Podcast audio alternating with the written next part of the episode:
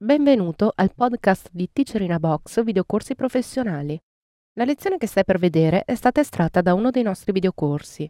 Se ti piace questa lezione e vuoi acquistare il videocorso completo, dai un'occhiata alla fine di questo video per scoprire come risparmiare.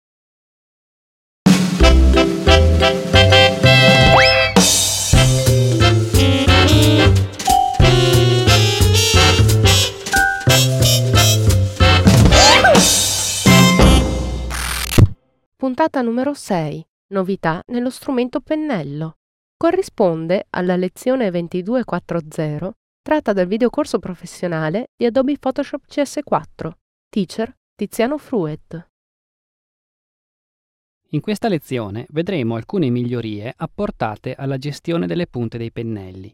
Tutto ciò che riguarda una punta, quindi un pennello, un timbro o in generale uno strumento manuale che abbia a che fare con la personalizzazione delle punte, adesso può essere gestito con ulteriore facilità grazie a un'implementazione che adesso vi mostro. Per ingrandire le dimensioni, fino alla versione precedente, era necessario o fare un tasto destro e quindi regolare il cursore del diametro, ovviamente selezionare un eventuale pennello predefinito che di conseguenza poteva avere anche una dimensione o una forma diversa, oppure personalizzando eventuali tasti di scelta rapida, si poteva passare dentro la parte dedicata agli strumenti e cambiare il tasto di scelta rapida qualora non funzionante, cosa che succedeva ad esempio passando da un applicativo su Mac a un applicativo su PC, oppure passando da una versione in inglese a una versione in italiana.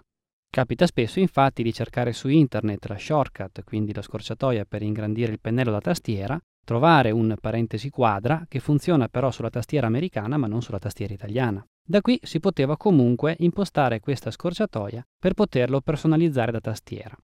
Ora, tenendo premuto il tasto Alt e il tasto destro sul mouse, si può trascinare per ingrandire la dimensione del pennello, che vedete come viene rappresentata da questo allone rosso per farci capire qual è l'ingombro effettivo che stiamo dando alla nostra punta. Quando abbiamo finito, rilasciamo il pulsante del mouse, di conseguenza anche l'Alt poi della tastiera, e vediamo che la punta è stata ingrandita secondo quanto desiderato prima. Dentro alle preferenze, dentro a cursori, c'è il colore con cui può venire rappresentata l'anteprima del pennello. Di default è rosso, un po' come la maschera veloce, ma se ci troviamo su dei documenti che hanno delle dominanti verso il rosso, può diventare difficile capire fino a che punto si estende il contorno. Ecco che allora si può cambiare ad esempio con un verde, fare la stessa procedura e vediamo come l'anteprima abbia un altro colore. Un'ulteriore modifica sul comportamento delle punte pennello riguarda gli strumenti di correzione come il timbro oppure il pennello correttivo. Andando a vedere nel pannello sorgente clone, anche con CS3 abbiamo visto che c'era un mostra sovrapposizione. Di default era spuntato e questo ci permetteva di vedere, una volta fatto Alt più clic per definire la regione sorgente, quale sarebbe stata l'area che veniva sostituita nella posizione in cui portavamo il cursore.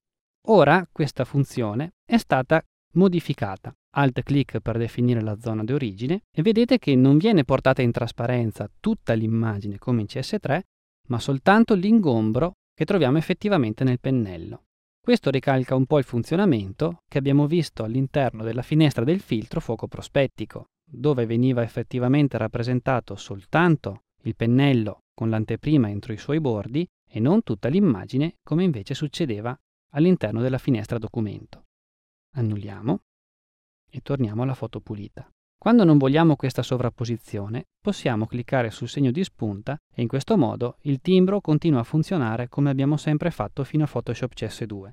Tuttavia, se vogliamo di nuovo visualizzare l'anteprima, basta tenere premuti i tasti Alt più Shift è un po' come applicare questa sovrapposizione in maniera temporanea.